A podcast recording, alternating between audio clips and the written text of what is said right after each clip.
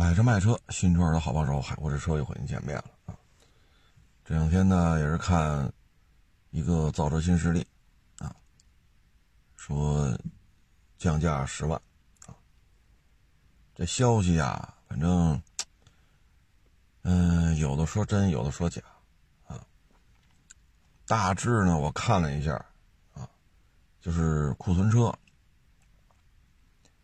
它的这个十万呢是拆分成很多，你比如说，给你提供这个服务，你要买这车给你提供这个服务，这个服务值几千。你要买这车，再给你提供那个服务，那个服务又值几千，啊，所以就这么着，让他加上一些折扣，再加上一些送点这个送点那，啊，最后加一块十万。然后购买人群呢也是有限制的。啊，不是说他那店里边有的是，谁去交钱去就是谁的，啊，不是，车源也有限，而且呢还是有这种购买人群的一些身份的限制，啊，所以大概其实这么一情况吧。当然这事儿呢一出，你对于这个电动汽车呢，确实也是一个负面影响。您这夸夸十万十万的降，那二手二手车怎么办呢？是吧？说您这车高端，是吧？四五十万，啊，这个家国情怀，啊，家人们、亲人们呵护、服务理念，啊，您这说的都没错，我们都认，啊，但是你这么降价，这这这整个这个市场行情就乱了，四五十万的车降十万。所以现在这收二手车呀，也是这格外的谨慎。你看这车呢，去年底我收了一个，啊，十一点多吧，好像是，我记不清楚，也就是几个月之前的事儿。我好像十一点多给人转的钱，然后就在那打电话，当天就把车给卖了。电动汽车那辆车都属于没过夜。为什么呢？就是怕降价，啊，因为一降价，你说这车本身你也挣不了仨瓜俩枣，哭嚓，当时以为这车能降个三四万，啊，但是没想到，这这这个新闻一出，这车是降十万，啊，所以你说这玩意儿，唉，你只能追求的就是极高的周转率，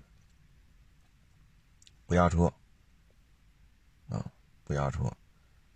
你这没有办法，你说租那么大的面积，上千平米，也放不了一个车俩车。主要原因就是你不敢在手里放，放时间一长，你这车怎么办？啊，你这消息一出，说降十万，说可能就几十辆或者几百辆，啊，而且也不是说所有的消费者说拿钱就能提，它有各种各样的限制。是内部员工啊，是经销商啊什么的，但是消息一出，对于二手车行情就是一个巨大的冲击。这车，嗨，反正经营风险啊是非常的高。这个说什么好呢？嗯，我看就现在这个行情吧，它照样还有，还有人说投钱要开二手车行啊，依然有。这个，你没在这市场里边说从怎么说呢？就是从最低层、最基、最最基层有一个长时间的这种摔打啊、摸爬滚打，很多问题你是规避不了的。所以你眼看着就是赔钱嘛，你眼看着他就是赔钱，但是咱管不了啊，那是人家孩子。跟爹妈要个几百个人愿意干，这咱管不了，啊，所以就看着弄吧。那你就这么弄，那就是赔，啊。你说到这个吧，我就想起这个这两天不是那电视剧特火吗？啊，这叫高启成啊，强盛集团，然后就说为什么这些演艺圈家的这个星二代。能拍出好作品的少，啊，然后就说这个那个那个这个，我就不再说人名了啊。他其实是需要一些摔打的，你不摔打，没有这个历练，你体会不到演艺圈的这份辛苦，啊，你得被就别说导演了，你得被什么制片主任呀、副导演呀，你恨不得被美工啊、摄像骂来骂去的，你没有这种历练，你是搞不明白的。你不能说好这个。张艺谋上我们家啊，跟我爸爸吃饭去啊。说这个章子怡上我们家跟我妈吃饭去啊。要不然就是我爸妈带着我去陈凯歌家吃饭你说这没用啊。要不然爸妈带着我跟这个成龙吃饭，你说这有什么用？你没有脚踏实地的这种历练，你吃不了这份苦，你也享不了这份福。你没吃没吃这份苦，就要享这份福，这本身是违反客观规律的。你像这里边演的比较好的那叫刀哥，啊，就收高利贷那刀哥。这刀哥呀，是一个著名作家的儿子，今年也四十二三岁了。大家可以看看他，咱就不说高启强了，因为高启强现在太火了。咱就说这刀哥。刀哥和高启强这俩演员是同班同学，啊，二十年前是一块儿了。俩人呢都是几度沉沦，啊，这个刀哥呢，你看他爸爸写了好多电影啊、电视剧的剧本，收视率啊、票房还都不错。那他爸爸在演艺圈呢也算是有一定的人脉了。但是呢，就这儿子要上这个，是哪哪个电影学院来的？他爸爸连管都不管，你就历练去吧。啊，后来他们在搬东西嘛，其实说白就是打杂嘛。他和高启强一起在剧组里就负责搬东西，都不是龙套，连龙套都都没有，还不如群演呢。群演好歹是吧，密密麻麻也站了一两百人，那起码有一个人是他。他连群演都没混上，就是搬东西，器械呀、服装啊、道具，大箱子、小箱子，就混到这个份儿。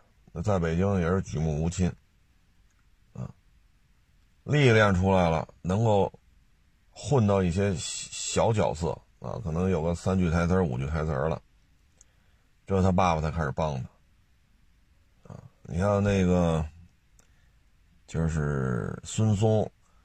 和那演二传那女的叫什么来着？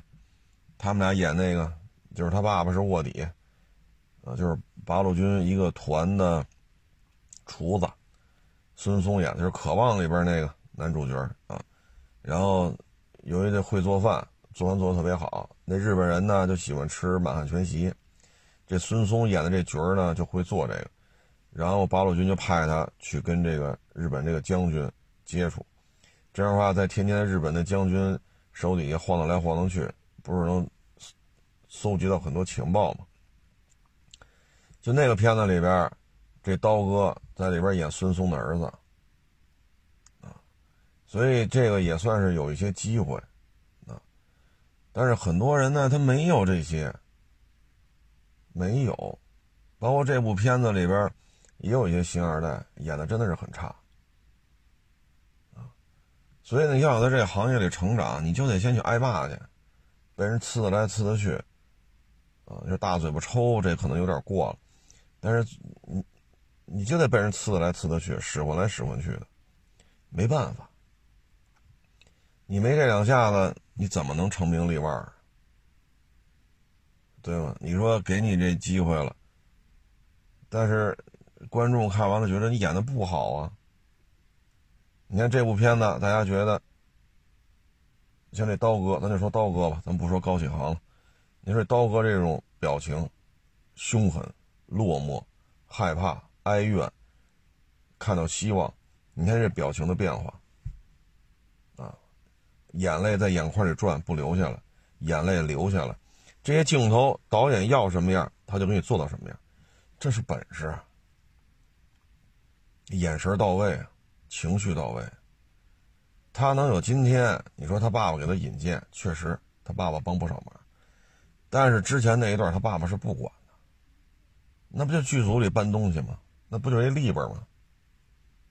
那还不如群演呢，群演好歹还能说你看啊，这后边一百多人里边啊，那嗯模模糊糊那一片，我我当时就该就站那一大片人里边啊，他连这都混不上。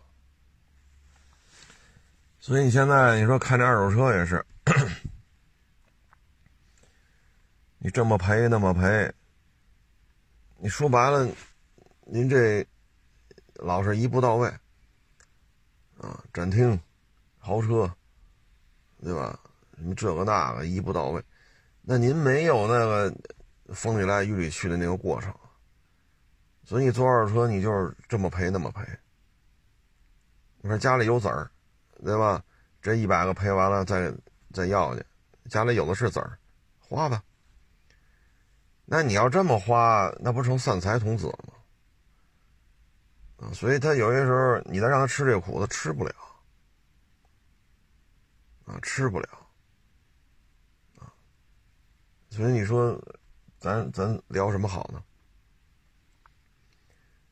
你像这周末，早上七点吃完饭，七点多就出门，然后开到亚市。拿上东西，又开了四十多分钟，再开到人那儿看车去，啊，然后没收成，再开四十多分钟回来，回来呢再接待这个要买车的，再接待这要卖车的，再接待这找我聊天的，然后晚上再开回家去，开回家还得录音、录小视频，弄弄微博，再回答各种问题，这一弄就夜里奔十二点去了。你说这一天有多忙？你还得跟伙计说那车得洗了，那车可能放的没电了，得充上电，充完电出去立汤路上跑一个小时，你还得指挥这些事儿啊。那个是发拖板，这个是办过户，你说这一天多少事儿啊？那你不能说我就要当网红，我就负责拍片儿，我就享受当网红的快感，谁来了都跟我合影，对吧？要参加。啊，这个大平台的什么颁奖典礼，那个大平台的颁奖典礼，然后我就怎么怎么着。至于店里边，这边有评估师啊，这有销售啊，啊，这有负责接待卖车的，这有负责接待买车的呀，啊，这你让他干去呗。我就在这儿当网红，我就挺挺满意的。那你这买卖，你你这风险它就是高啊，这风险就是高。啊你没接地气儿啊！你也不去四 S 店跑去，你也不去汽修厂跑去，你也不在这盯着这些来卖车的，你也不来这盯着来买车的。那你的你的判断跟实际的行情它是有隔绝的，你的沟通层面跟沟通的信息链它是有断层的，就总是想沉浸在享受或者沉浸在网红的这种。荣耀啊，享受网红的这份光光环那你说你这咋弄啊？这东西那就看着就赔呗，那咱能说什么？所以这个行业啊，这星二代啊，唉，包括这个就从家里拿钱干二手车的，他他有些类似的地方。啊有些东西是类似的，你不从最基层被人呲来呲的去，这拿你当傻叉，那当拿你当傻叉，这拿你当猴耍，那当拿你当猴耍，你不经历这个这个过程，你怎么能够悟出来呢？所以这事儿吧，哎，反正现在啊，脚踏实地啊。不能说自己长得好看是吧？这发型，这小腰，啊，这小屁股，这胸前嘟噜嘟噜嘟噜嘟噜的啊，然后描眉画眼的，嗲声嗲气，啊，在积极的去要求背潜规则，啊，有个金主爸爸，然后您就怎么着了？这个演技是大家所认可的。你演技不好，你在这圈子里怎么混？啊，你怎么混？你总得演什么像什么吧。而这些呢，是需要你长时间浸泡在演艺圈就是表演这个圈子里，而不是演艺圈啊。现在很多人没有这个过程啊。打一出道，如果他爸是影星。那他爸就什么都提携他，如果他妈是腕儿，那他妈演什么片儿，那当妈的肯定提携自己家孩子嘛。这个实际上他驾驭不了，啊，驾驭不了，啊，就跟二手车似的，投五百万，租个展厅，收车去，干吧。那问题是这个行业不是说你高价收车收到往那一摆，这事儿就完了。不是这样啊，你得能卖出去呀，对吧？你说我收个这个零五年的千里马，我指着这车挣十万，你能卖出去，你才能挣这十万。那别人收我零五年的千里马就挣五百、挣八百，你说你能挣十万？你得有人接呀。说你八百块钱收的车，十万零八百有人接，你才能挣这十万。说你八百块钱收的，人家最多给一千五，那你就你就在刨去过户费，你就挣这几百。不是说把车收回来往这一摆就交差了，就一边打游戏去了，一边散步去了，一边享受当网红去了，呃，自己喜欢谁就找哪个大 V 就合影吃饭一起拍片去就玩去了。这事儿不是这么聊的，啊，所以这个 你看这部片子。你就能够感受到，很多这个都想成名，但实际上不是这么回事啊，不是这么回事举个最简单的例子，你看那谁岳云鹏，你说那是不是就是穷人家的孩子？那他怎么能混出来？那不就突然一下顿悟了吗？再加上他师傅又力捧他，对吧？所以小岳一下啊，一下就火起来了。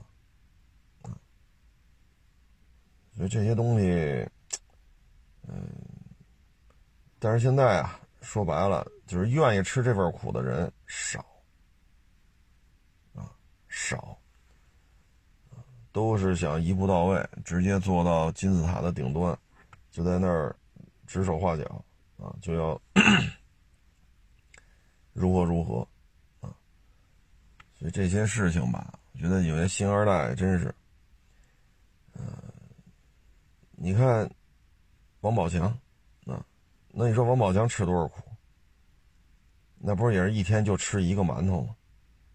虽然说王宝强比较瘦吧，啊，像我一样瘦，但是一天就吃一个馒头，这也不行啊。那王宝强不也就这样了吗？一天一个馒头，啊，馒头上能兑点酱油，那是最好；弄根咸菜，那是最好。没有酱油，没有咸菜，就干吃。一个馒头顶一天，那这样的人，一旦给了机遇，他一旦顿，他一旦顿悟，那就了不得了，所以就这个片子呀，真是大器晚成，啊！一个是这个强盛集团这高老板啊，从卖鱼的到什么，其实你跟他个人的人生履历也特像。九十年代末，广东省最最佳导游。九十年代末，月薪两万。各位，九十年代末啊，然后呢，就得干这表演，出来之后吃不上喝不上，正好跟那刀哥一起当立本，给人搬箱子搬道具。这二十年过去了，零二年到二二年，这片子二二年拍的，二三年播的，二十年。这哥俩又在一个剧组，现在刀哥演的也不错，高老板演的也不错。其实，这个戏里戏外，你感觉他有一些相似的地方，但是现在这个社会吧，他不是所有的年轻人都愿意长时间的去去打磨自己，啊，像过去拍片就要体验生活，现在不去。你看过去拍片说煤矿工人，那提前一个月就得去矿工啊，去跟人矿工一起下下下这个井，吃啊喝呀，干活的，天天在一块儿。你看他们的眼神、思维方式、穿着打扮、说话的语气，怎么互相逗闷子？吃饭时候什么状态？喝酒什么状态？发工资又什么状态？遇到危险怎么办？你这些你得去看去体会。包括你说吴京，吴京拍那个什么战狼啊，什么这个那个，拍了好多。那吴京之前也是拿了几个月吧，我具体记不清楚，半年是多长时间？在那个南京那边一个特种作战部队，跟人家。战士一起吃喝练，啊，擒拿格斗啊，五公里越野跑啊，这个那个。所以你看，吴京一演这些战争题材的这些片子，人那个动作啊，你一看，不是，不是那种演出来的，人家是经过了长时间的在那儿训练，所以人才有这种这种感觉。让你一演，他就是一特种部队的，他就是一个在战争当中啊比较能打的这么一个状态。但是现在你说演艺圈有多少人这么干，对吧？有多少人愿意体验生活？还有一个呢，就是那谁，王福利，王富利那儿子拍片拍的不错啊。我之前看那个片子是不是叫《红色光荣》啊？张译男主角。啊，张译演的男主角就是北平的旧警察转成新中国的新警察。张译是北平的这个待了十年，然后侥幸逃出城去，解放之后又回来，他在这当警察局的这个头啊，然后那个人叫石什么来着？那演员名字，啊不是那个那个角色的名字，然后演的也挺好，最后被迫自杀了。军统的特务，啊，桃园计划。你看那个男男主角跟张译搭戏那个，那就是王富利的儿子，演的是真是很到位，啊。所以你真是得有大量的实践，你不能说今儿天冷，这在剧剧剧组拍片，今儿天冷了，弄一保姆车了，啊，太阳晒了，影响我这个肤色妆容。找俩助理打几把大伞给我遮着，咱不能这样，啊，咱要这样的话，真是你体会不到这个演艺生涯的一些疾苦，这些疾苦体会不到，你也演不出来。你看现在说相声这些，你说孙越这也算是相声世家，那不也是喂大象的吗？啊，那也是。啊当然不，孙越倒不是说一个馒头吃一天啊，就那腰围他也不是，但是那不也是在社会当中摔打吗？啊，这小岳岳云鹏那吃的苦更多了。你包括那叫什么来着？你看这云，就是东北的，来德云社考三回都不要他，啊。是是第三回要的了，还是第四回要？我也忘了。张张鹤伦啊，对，张鹤伦。你看，听听这说话，就是北京腔，其实他是东北的。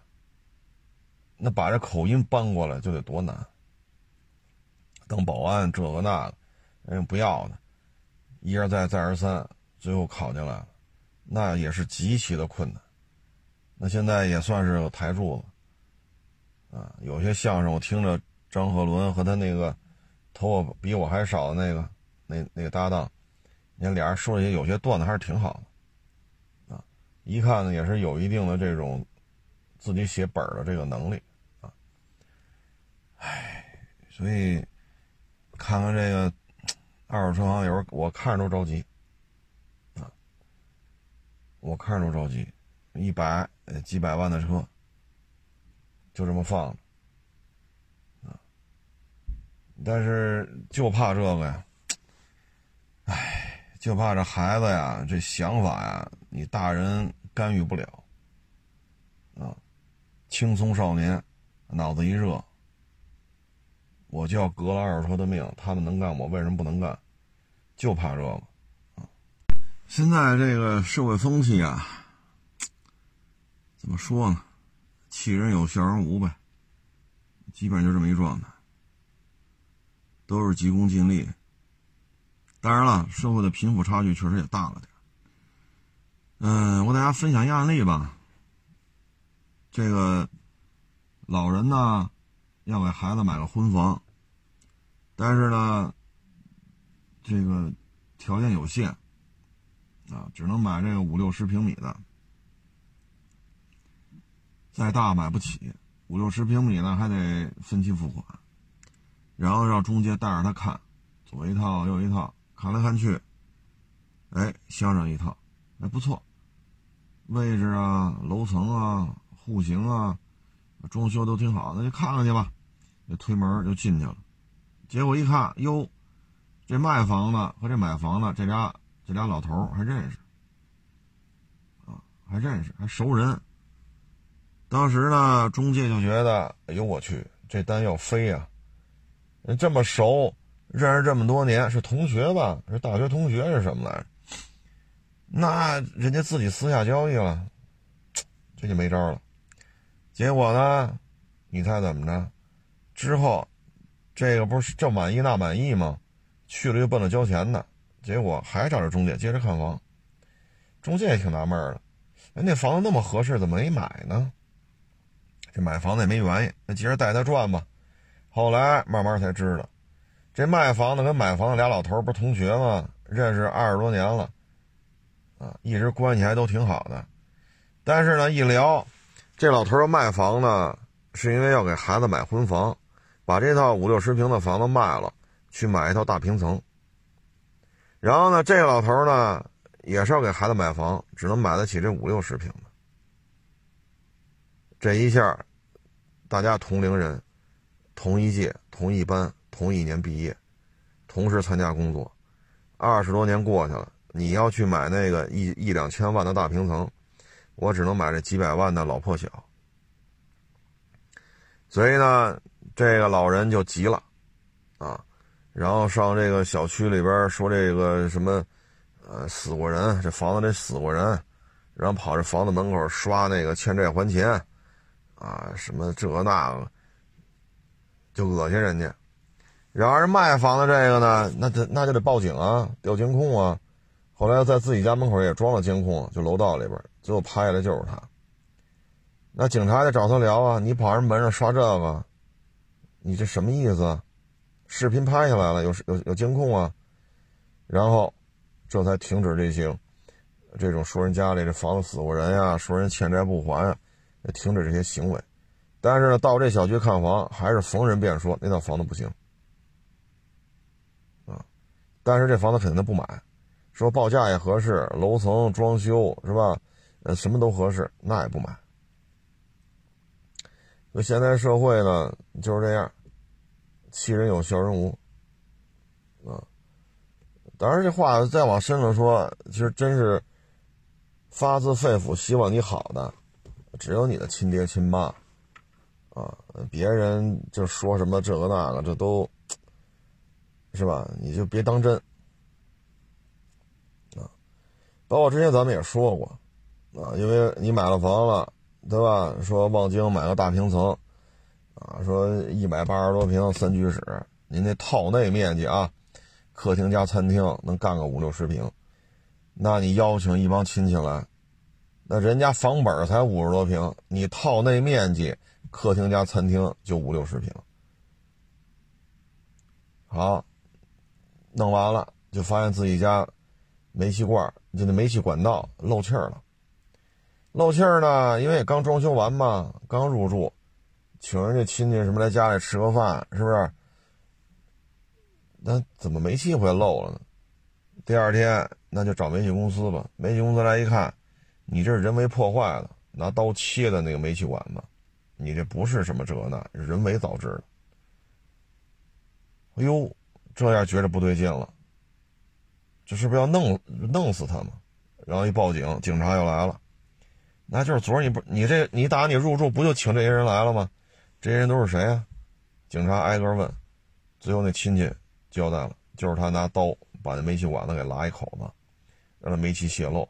走了之后，要么熏死，被煤气熏死；要么谁一不留神，说开个灯，灯丝里边有那电火花，或者谁抽个烟点个火，这楼不就炸了？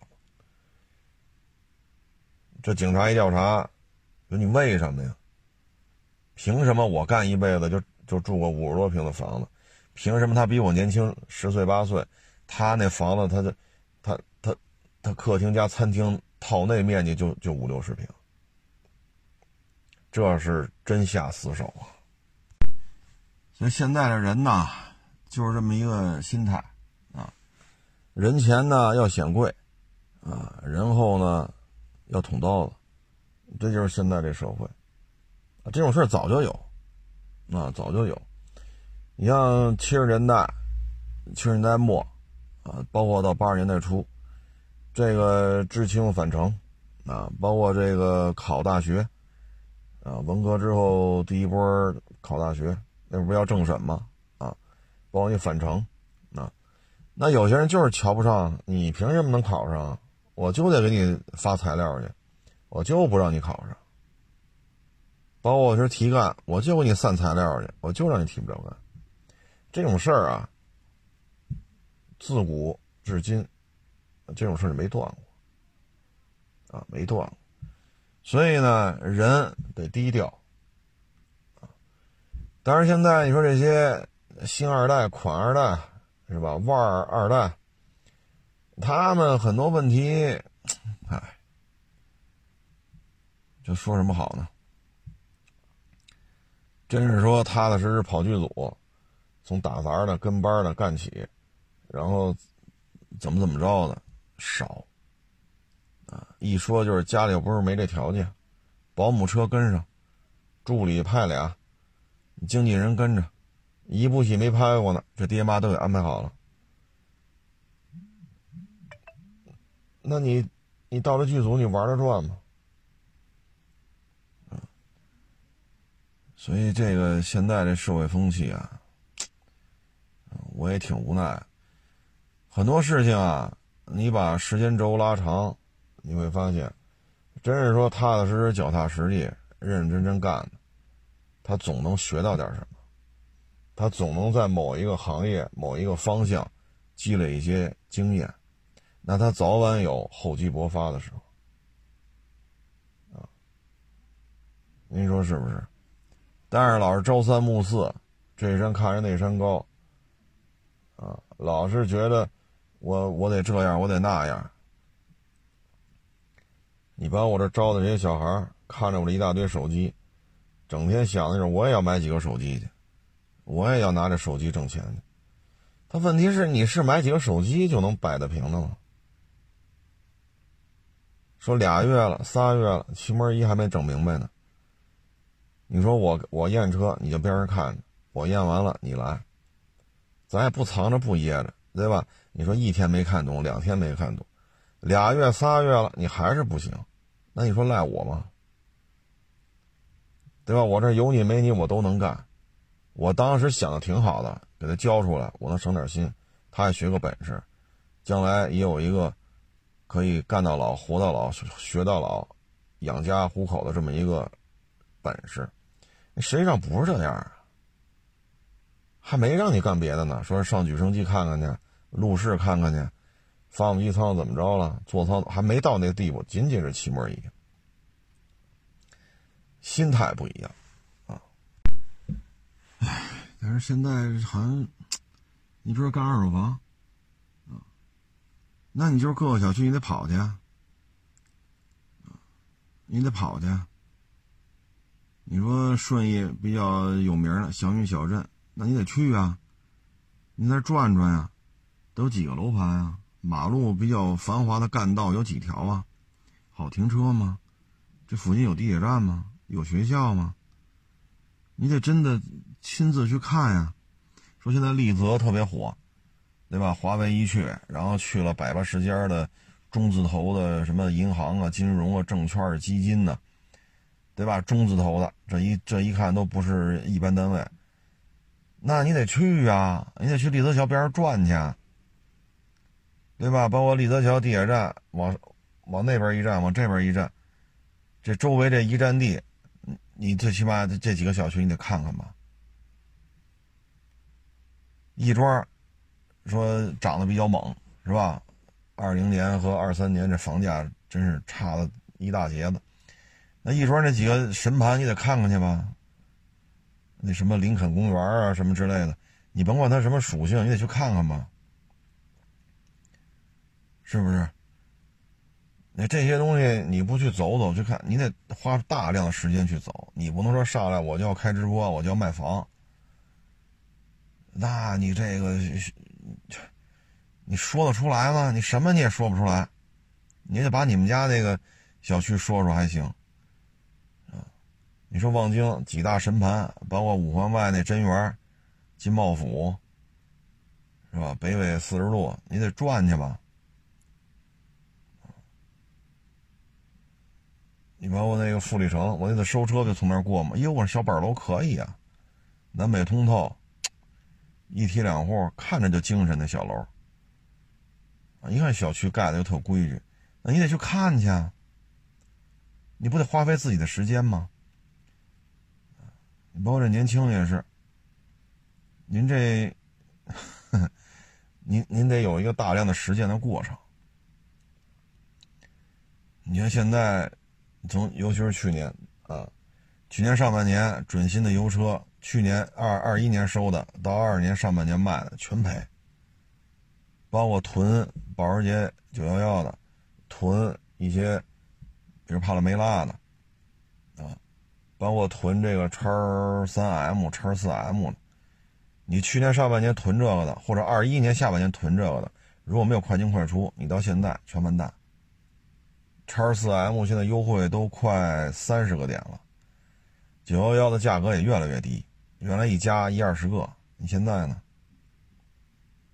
那这些东西你也需要大量的去走访吧，比如港口你得转转吧，你得长年累月的去看去吧，港口的波动行情这个那个，那你港口怎么也认识仨仨仨俩销售吧？你怎么也拜访几家商户，认识几个车行老板吧？你陌生拜访的能力有没有啊？你不能说又又找爹妈去，爹妈给你五百万了，你还得让爹妈给你找人打探消息去。这个东西最最一线的反馈，你要迅速有一个判断啊。但是现在年轻一代好像这么干的不多，不多。其实你看这个高启航，哎，是叫高启航还是高启盛来？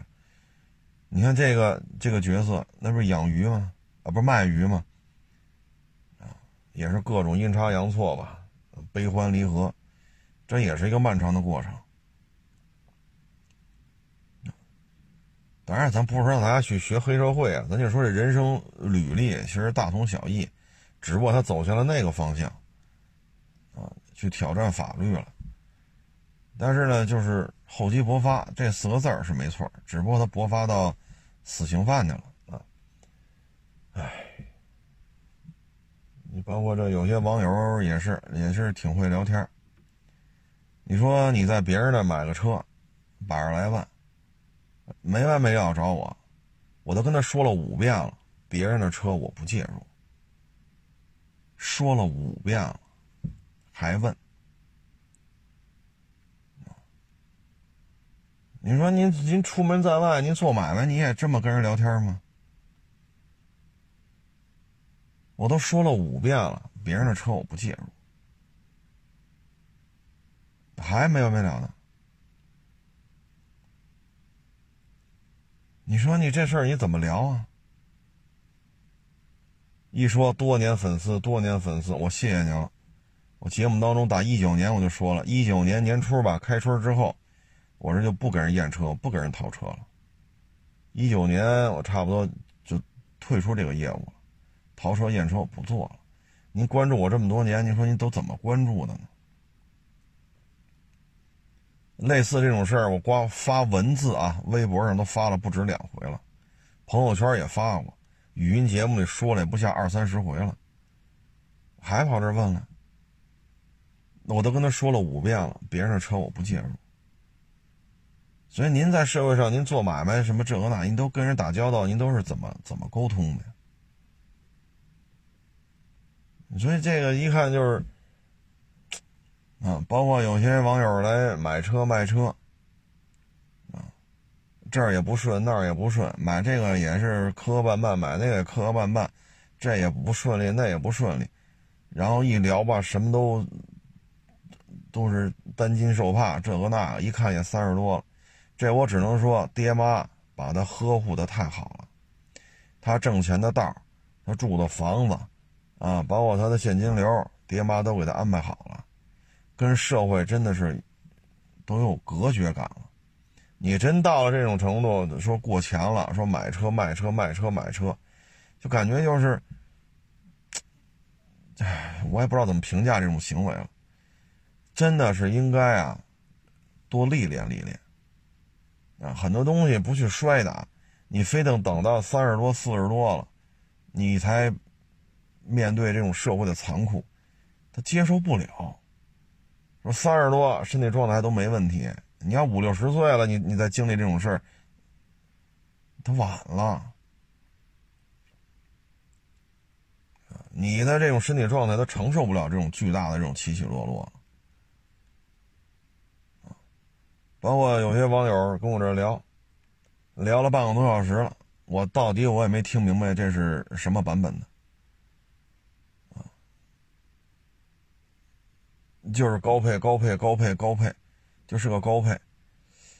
哎呀，我说那您这座椅是手动调节是电动调节？手动调节。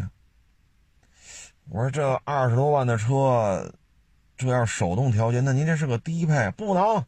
哒哒哒哒哒，好，这一沟通将近一小时，我大概其听听明白了，是一个没天窗的低配，而现在这车已经没有不带天窗的版本了。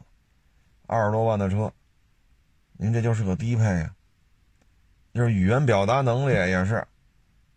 这，我说这买卖，你要平时跟人沟通介绍你的产品，你要这么介绍，那人客户还愿意听你聊吗？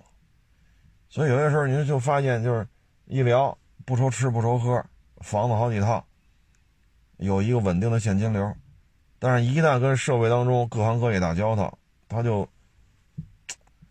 这个沟通啊什么的，就明显就是有一些障碍啊，有些障碍，所以我觉得就是爹妈呀呵护的太多，真等到三四十岁，像有的都比我都大，都五十了，这个沟通起来，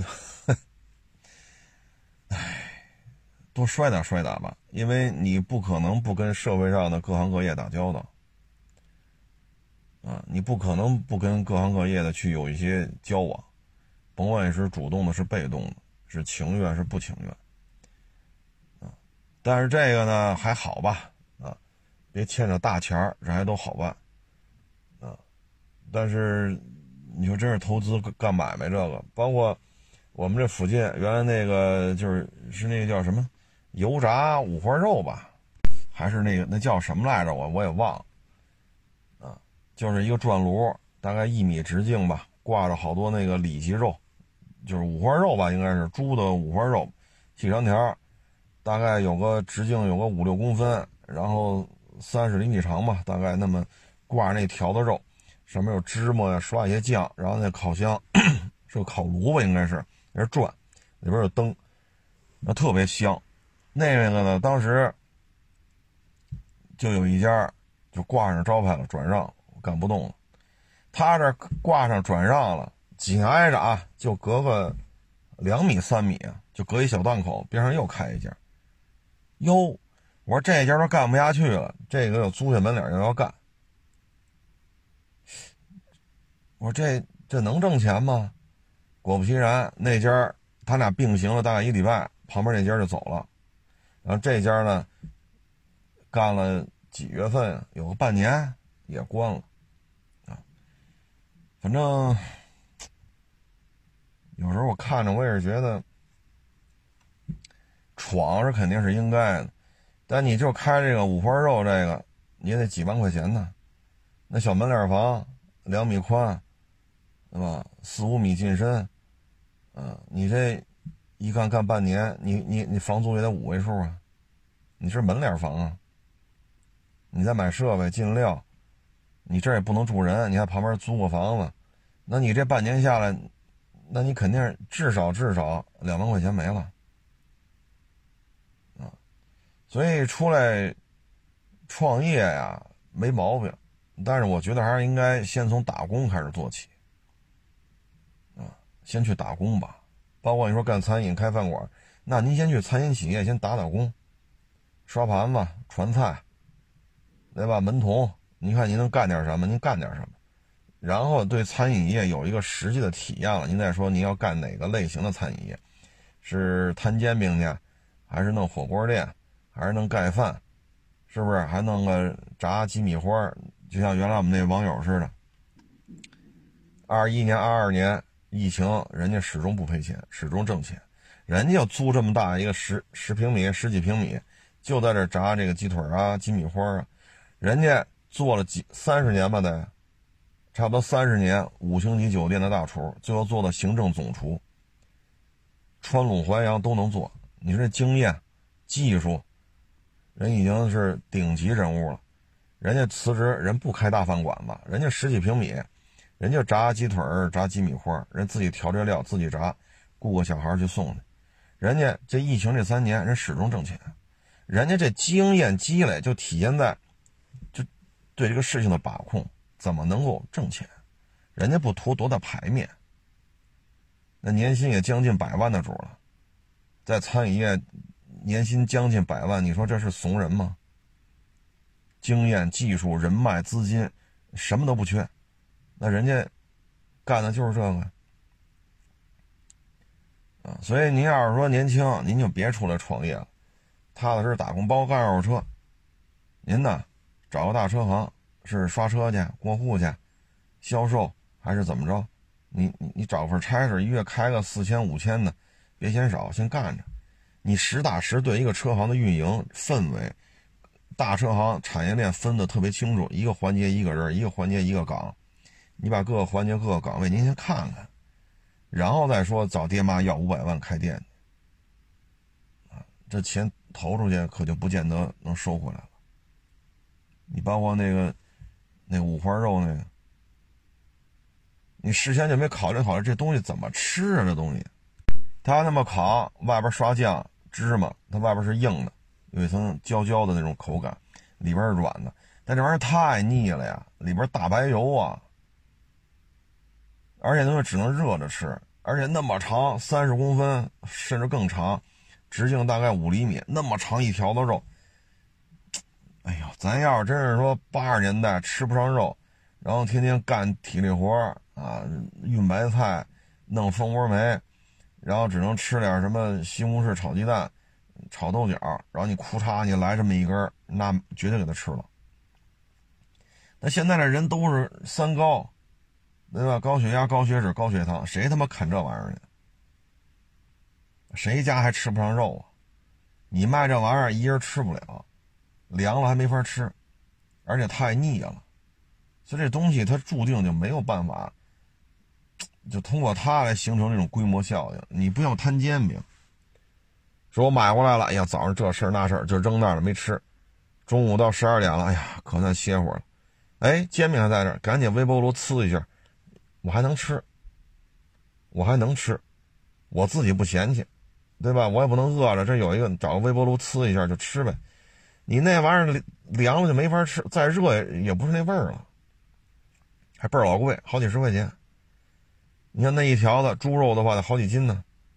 你说这东西它不像煎饼一个价，煎饼六块八块十块，你那一条的肉那不可能卖这价啊。啊，所以这买卖它注定成长不了。啊，你非得投这钱干半年，至少至少至少两万块钱，至少弄不好得赔两三万。啊，所以呢，就是少创业，打工去吧。啊，打工去吧。你是干餐饮，你是干二手车，是不是？你说干二手房，说那谁谁谁做房地产大 V，他去年卖八百多套房子，我上千万，我也要干，我不比他傻。你是不比他傻，这咱承认。您智商高高的啊，他那智商三斤不够您这智商五斤高高的，但问题是你得各个小区你得跑去，这没有一年两年，你别聊。你说立泽桥那么大一片，你怎么得去过两三回吧？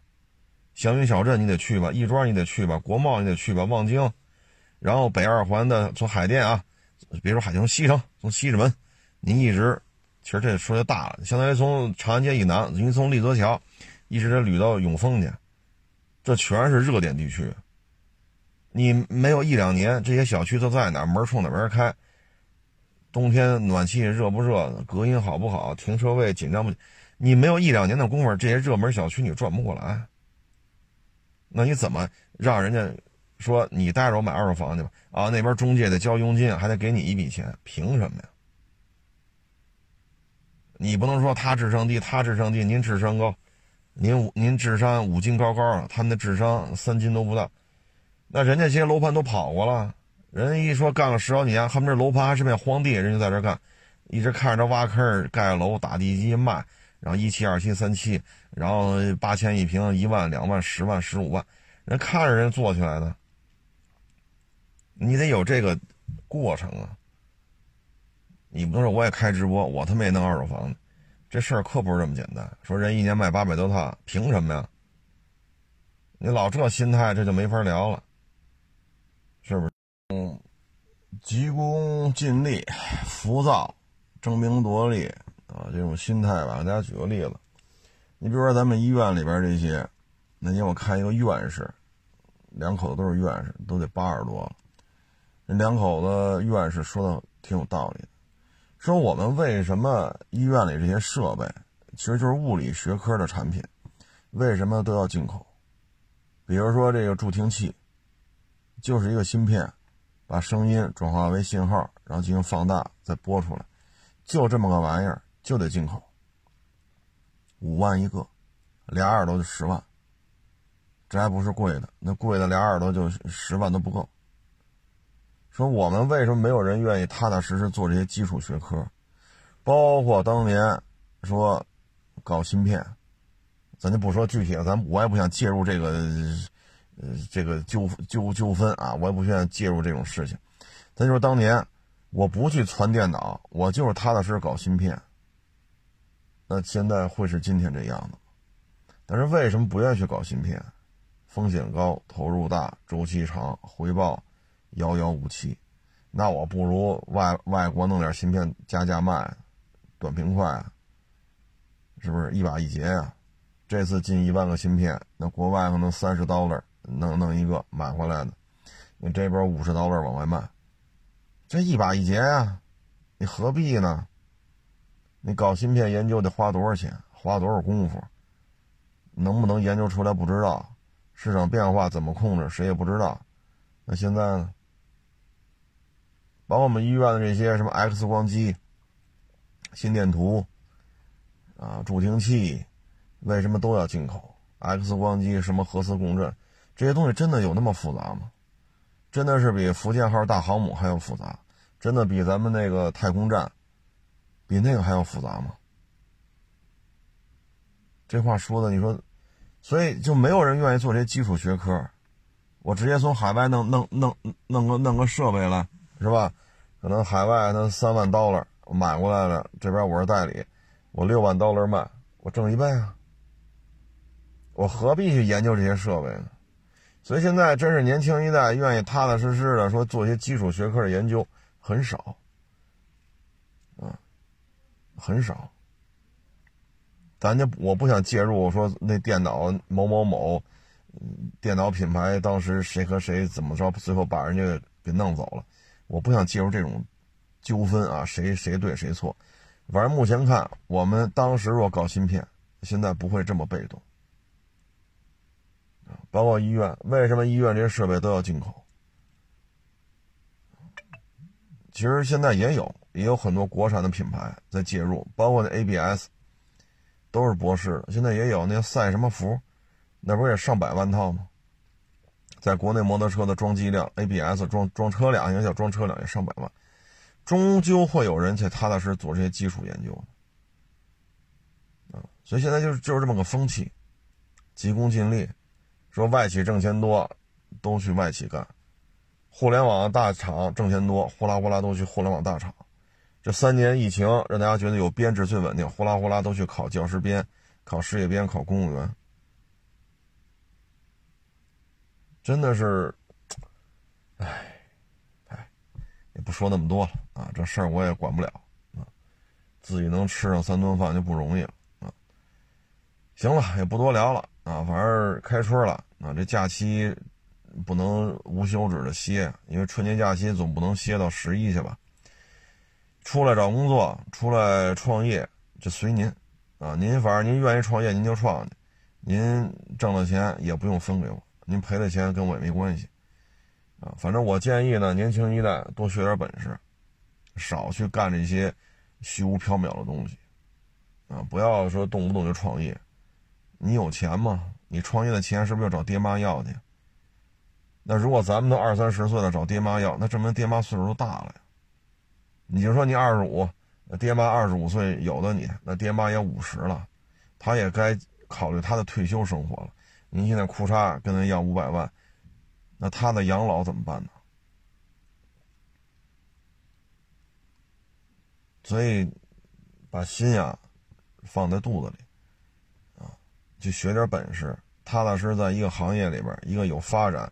一个可以让你受益终身的行业里边，你拿出三年的功夫学一学，啊，不要整天我要做直播，啊，我要做网红，我找我爹妈要几百万开个二手车店，我只要把微博啊、短视频啊流量做起来当名人，是不是？谁粉丝多，我跟谁勾勾搭着，让他转发一下我的东西，我跟他合拍个片子，我这只要有客流量，我这我这买卖就成了，是这么简单吗？一几年的时候这么干可以，那现在为什么就赔成这样？所以还得脚踏实地，啊，爹妈也不容易。说这孩子要三十了，那爹妈就奔六十了。就说生孩子早，二十来岁生的孩子，那孩子都三十了，爹妈也奔六十了。如果爹妈当时生孩子生的晚，三十多生的，那这孩子要三十，那爹妈就奔七十了，奔七十岁了。咱这么造爹妈的钱合适吗？合适吗？啊，行了，不说那么多了。您不认可，那您就创业去，是不是？反正你挣的钱你也不用分我，啊，你创业我也不会出钱的，赔了跟我也没关系，啊，嗯，具体问题具体分析，可能有些项目你就适合创业，它就能成，那你就去。所以呢，希望各位呢客观的评估一下自己几斤几两，确实有合适的机会，那你就干，它能成那就干。但绝大多数创业是失败的，啊，所以具体问题，某一个项目能成不能成，你也别来找我了，您自己拿主意，成了我恭喜你，啊，但甭管怎么说吧，年轻的就是资本，这话说的没毛病，但年轻应该用在学习上，而不是骂大街呀，羡慕有钱人呀，整天做着这个，包括前两天一个中介专门做红娘的嘛，啊，不能叫中介，叫红娘，发了个文嘛。说我们这儿啊，多少岁以上的不接待了。我这不是许愿池，我们是真刀真枪，撮合让大家结婚、生孩子的。许愿池的功能，您别找我们啊。所以能成不能成，这就看个人造化。祝愿大家在新的一年吧，开开心心、顺顺利利、心想事成啊。年轻人呢，有所为啊，嗯。但是打好基础是最重要的啊！给大家拜个晚年啊！然后欢迎关注新浪微博“海阔试车手”。